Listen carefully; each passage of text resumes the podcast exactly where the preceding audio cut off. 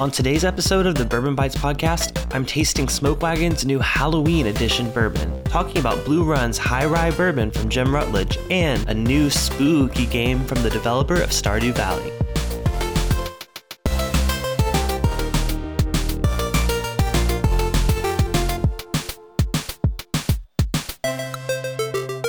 Everyone, welcome to the third episode of the Bourbon Bites podcast. I'm your host, Clifton, and you may have noticed that yes, this is the second podcast this week. I think I decided to move back to the Friday release date um, I think that works better for me because usually I try to get a produced video out earlier in the week. I do my live streams on Thursday nights over on YouTube. Uh, so Friday, just there's usually time midweek for me to record these. So for now, I think I'm going back to Friday. So hey, this week you get a little bit of a two for one, but hopefully you don't mind it because there's some really cool things I want to talk about today.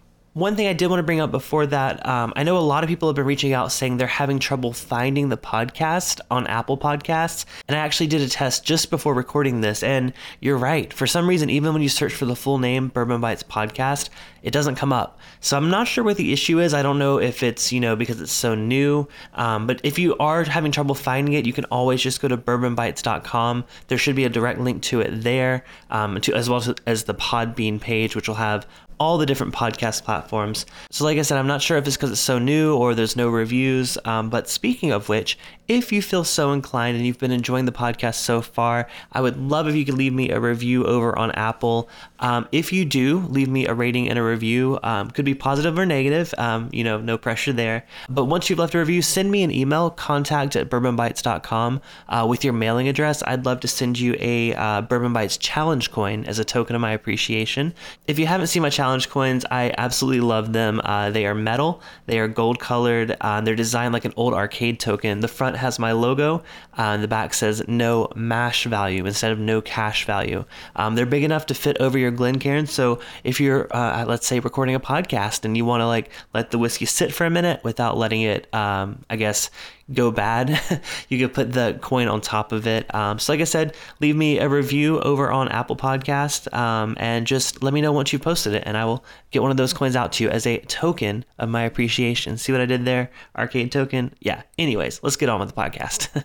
So today I am drinking a bourbon I picked up a few weeks ago. I've been wanting to do on the channel, but I haven't really had an opportunity to do it. There's a chance I might do it this Saturday um, and do a gaming stream, but that all depends on what time I finish up a local. Um, my my local group's getting together to do a tasting, so may not be able to make it home in time for a gaming stream. But this is Smoke Wagon's Straight Bourbon Whiskey. Halloween edition. So this is the same as their regular uh, Smoke Wagon release.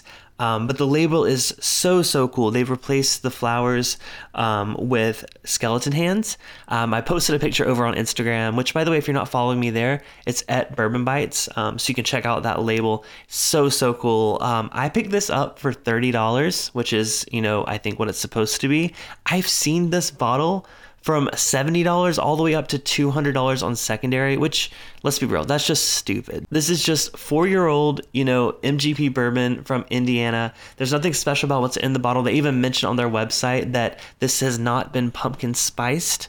Uh, so don't get your hopes up there. but it is just a special edition bottling for Halloween. Um, so I thought for this episode, since we're releasing it right before Halloween, it'd be a fun one to try tonight. Um, I haven't tasted this. is actually a fresh cork pop. So let's go ahead and get it open.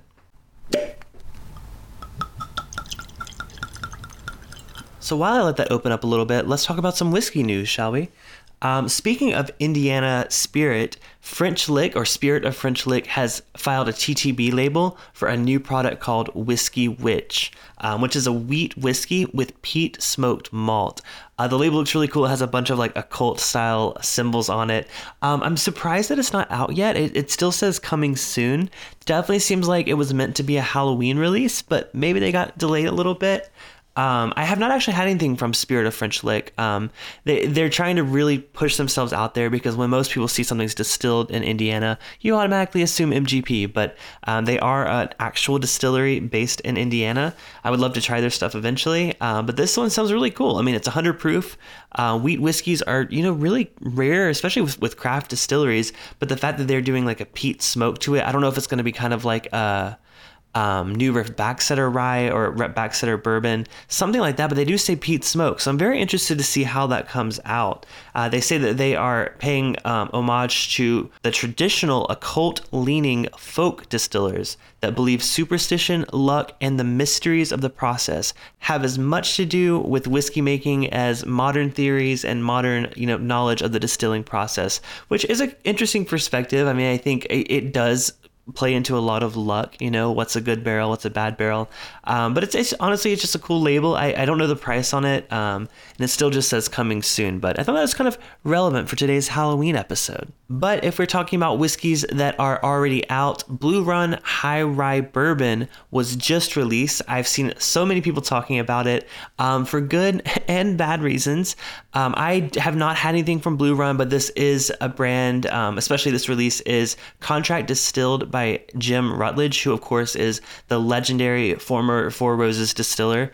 Uh, this release in particular is a four-year-old bourbon um, distilled at the Castle and Key Distillery, which, if y'all know me, I absolutely love everything Castle and Key. I haven't actually, I say I love everything Castle and Key, but that's just based on my experience of visiting the distillery and learning the history and the story of how that got started. Uh, you know, the old Taylor Distillery.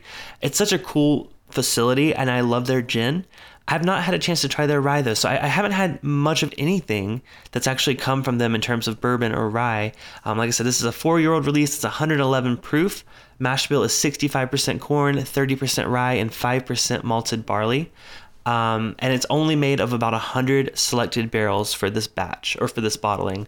Part of the reason people are talking about it is because that four-year-old uh, craft bourbon comes with a $99 price tag. So it's it's a hot topic. I you know I think Jim Rutledge is you know if there's anything that's he's backing with his name, it has to be good. Hopefully, you would hope he's you know not just putting this out to make a quick buck. Um, however, $99 for a four year old bourbon. For me, that's definitely, most definitely a try before you buy. Now, I say that, but as of right now, it's sold out at Seelbach's, which is where I saw it for sale. So there's obviously a demand for it. Um, it's just, I mean, there's just a lot of bourbons that you can get for, you know, under $100 that are, you know, more than double the age, maybe three times the age.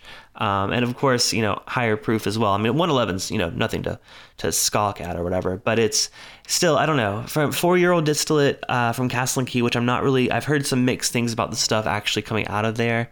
Um, so I definitely would love to try it. You know, if if Blue Run is listening to this podcast, you'd love to send me a sample to change my mind, please do. Contact at bourbonbites.com. Um, but no, seriously, it's it's I love the label, I love the look of the bottle, but one hundred dollars for a four year old, uh, even if it's a high rye bourbon, it's just you know not really something I'm willing to pay. Especially when Jim Rutledge himself says for a four year old bourbon, he's impressed with the quality of this release and he looks forward to evaluating the subsequent releases of these barrels after additional maturation. So to me, it sounds like he's like, hey, these barrels are good. There's some good stuff going on here. Um, but I'm very excited to see what they do after, you know, with some extra age. So to me, I don't know. Maybe it'll go up in price. I know they had their 14 year old blue run um, that was like $250, I think, MSRP. A lot of people said it was good, but not $250 good. So, you know, I'm not denying that this four year old bourbon could be really good.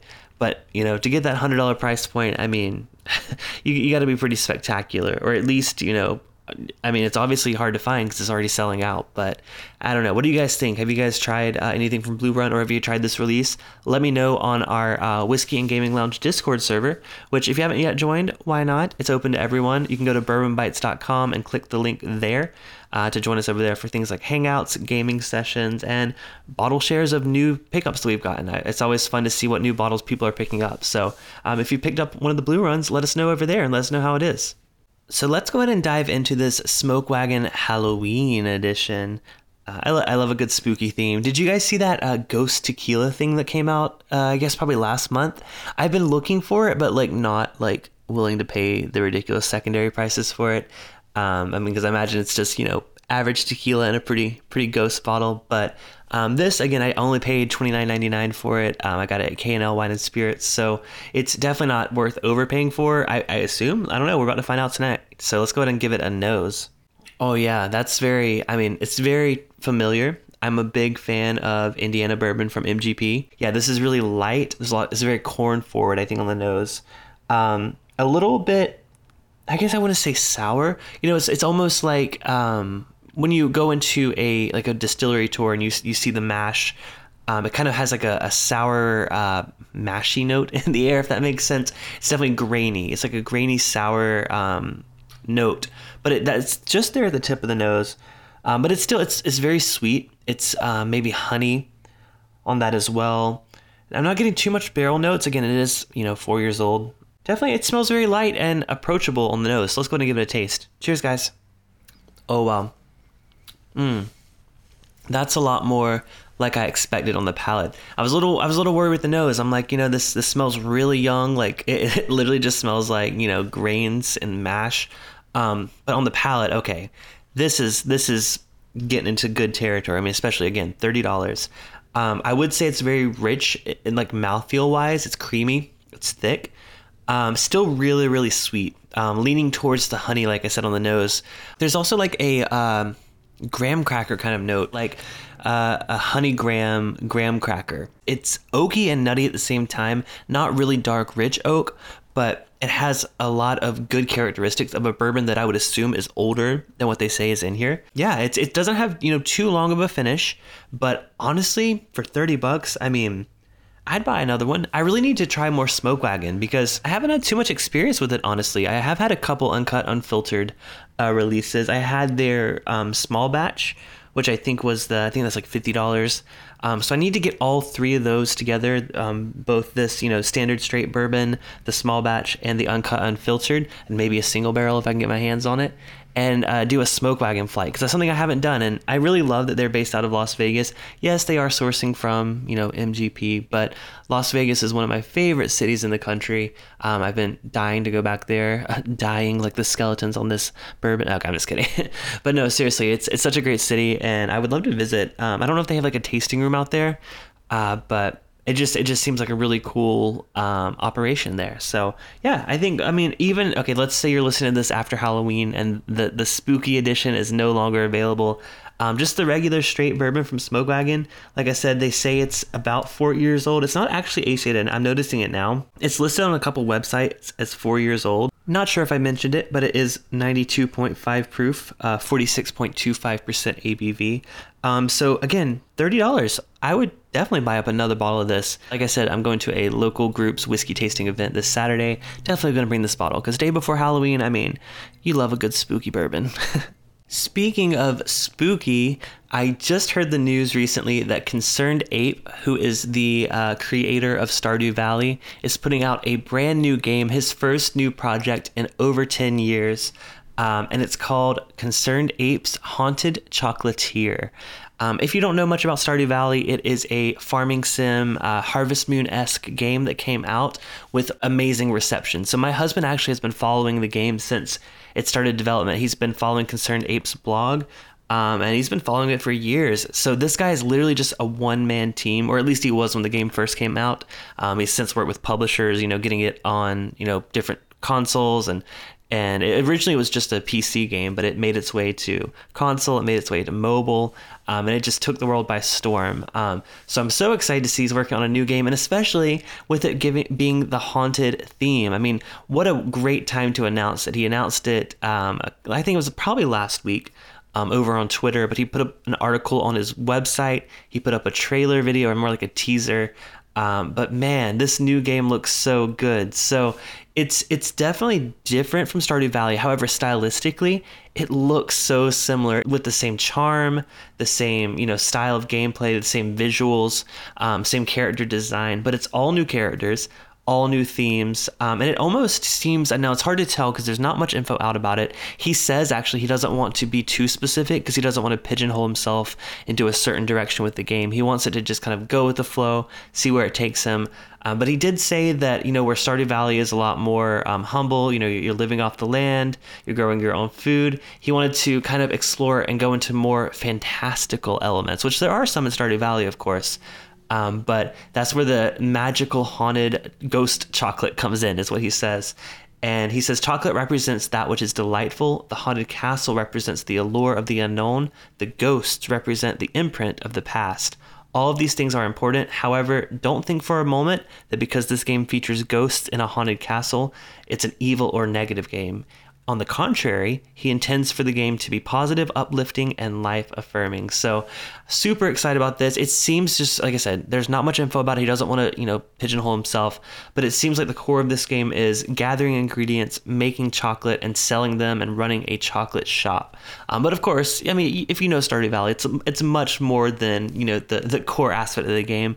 There seems to be a lot of you know um, battling elements to it. There's enemies. I'm sure there's going to be relationships, just like Stardew Valley. It seems more like a traditional RPG when it comes to like the fighting um, of the enemies, at least based on the trailer. And uh, yeah, I'm just super excited about that. Um, it's currently in development. There's no release date or any other details as of now, um, which, you know, I'm like, I kind of want a date, but I mean, honestly, I really hope he takes his time with this. He obviously isn't rushing it out. Um, Stardew Valley is still a successful game. There was just a recent update to it. I haven't played it in a while. Need to go back to it. I actually, so for a while, Stardew Valley was I, I, alternate. So sometimes I'm really into Stardew Valley, and then sometimes I'm really into Animal Crossing. Right now, with the new Animal Crossing release uh, coming out early next month, which if you missed my podcast on that, that was episode one where I talked about that. Um, I've been all Animal Crossing now, you know, building up my uh, island, getting it ready for the new update. Um, but man, Stardew Valley has consumed hours upon hours upon hours of my life. Um, and it's a fun game to play with my husband too. We, we both um, enjoy playing that together, as well as doing our own um, farms and comparing and seeing who can uh, date Alex the fastest. I mean, that's what I've been going for. Although I alternate. Sometimes I'm, sometimes I'm approaching Alex to, to marry, and other times I'm a big fan of uh, Sebastian sometimes. But usually it's either Alex or Sam. Those are two have been my favorite uh, guys that I've wanted to marry in the game. But let me know if you've played Stardew Valley, who is always your love interest. Uh, there's a lot of really interesting characters, and I imagine um, the Haunted Chocolatier game will also have some very interesting uh, characters. I hope that hopefully there's still the dating aspect. I mean, I think that's uh, people love that the most about Stardew Valley. I think there's got to be that in the game. Um, but yeah, stay tuned. I'll definitely, if there's more updates about that that come out, I'm happy to share them with you because, like I said, super excited about this. I have on Twitter alerts for that account. Um, but it seems like a lot of fun. So uh, keep an eye out for more from Concerned Ape about the Haunted Chocolatier game. Um, but with that, I think that wraps up this episode. Let me know how I'm doing. If you have not yet, uh, joined our Discord, like I said earlier. You can also email me privately, contact at bourbonbites.com, or you can give me a call, which I'm going to be featuring some voicemails that come in. Um, if you guys ever feel inclined to comment on anything I've talked about or give topic suggestions, you can call me at 818 660 5782. Again, that's 818 660 5782. Um, if you're not yet following me on your favorite podcast platform, why not? It, it's such a simple click. It means a lot to me. Um, honestly, at the time of recording, we're just under 100 downloads, which is crazy. I launched this less than a week ago. Um, we'll see if we get over 100 with this release or this episode right here. So uh, make sure to download it and, like I said, leave a rating and review. If you do, let me know and I'll get a challenge coin out to you. Um, but if you do want to support the show beyond that, you can always join us on Patreon, patreon.com slash bourbon bites. Um, for as little as $2 a month, you get access to things like polls that influence this show, that influence my YouTube channel. Speaking of YouTube channel, if you're listening to this on Friday, last night I was live with Ardbeg's national uh, brand ambassador, Cameron George. He's such a great guy. Um, go check out the replay of that stream. Um, we did some LEs, some, some, committee releases, and things like that. Um, and it, it, it, was a lot of fun, I assume, because I'm recording this the day before. but with that, this has been Bourbon Bites Whiskey Reviews with a gaming twist. I'm Clifton. Cheers, and I'll talk to you next podcast.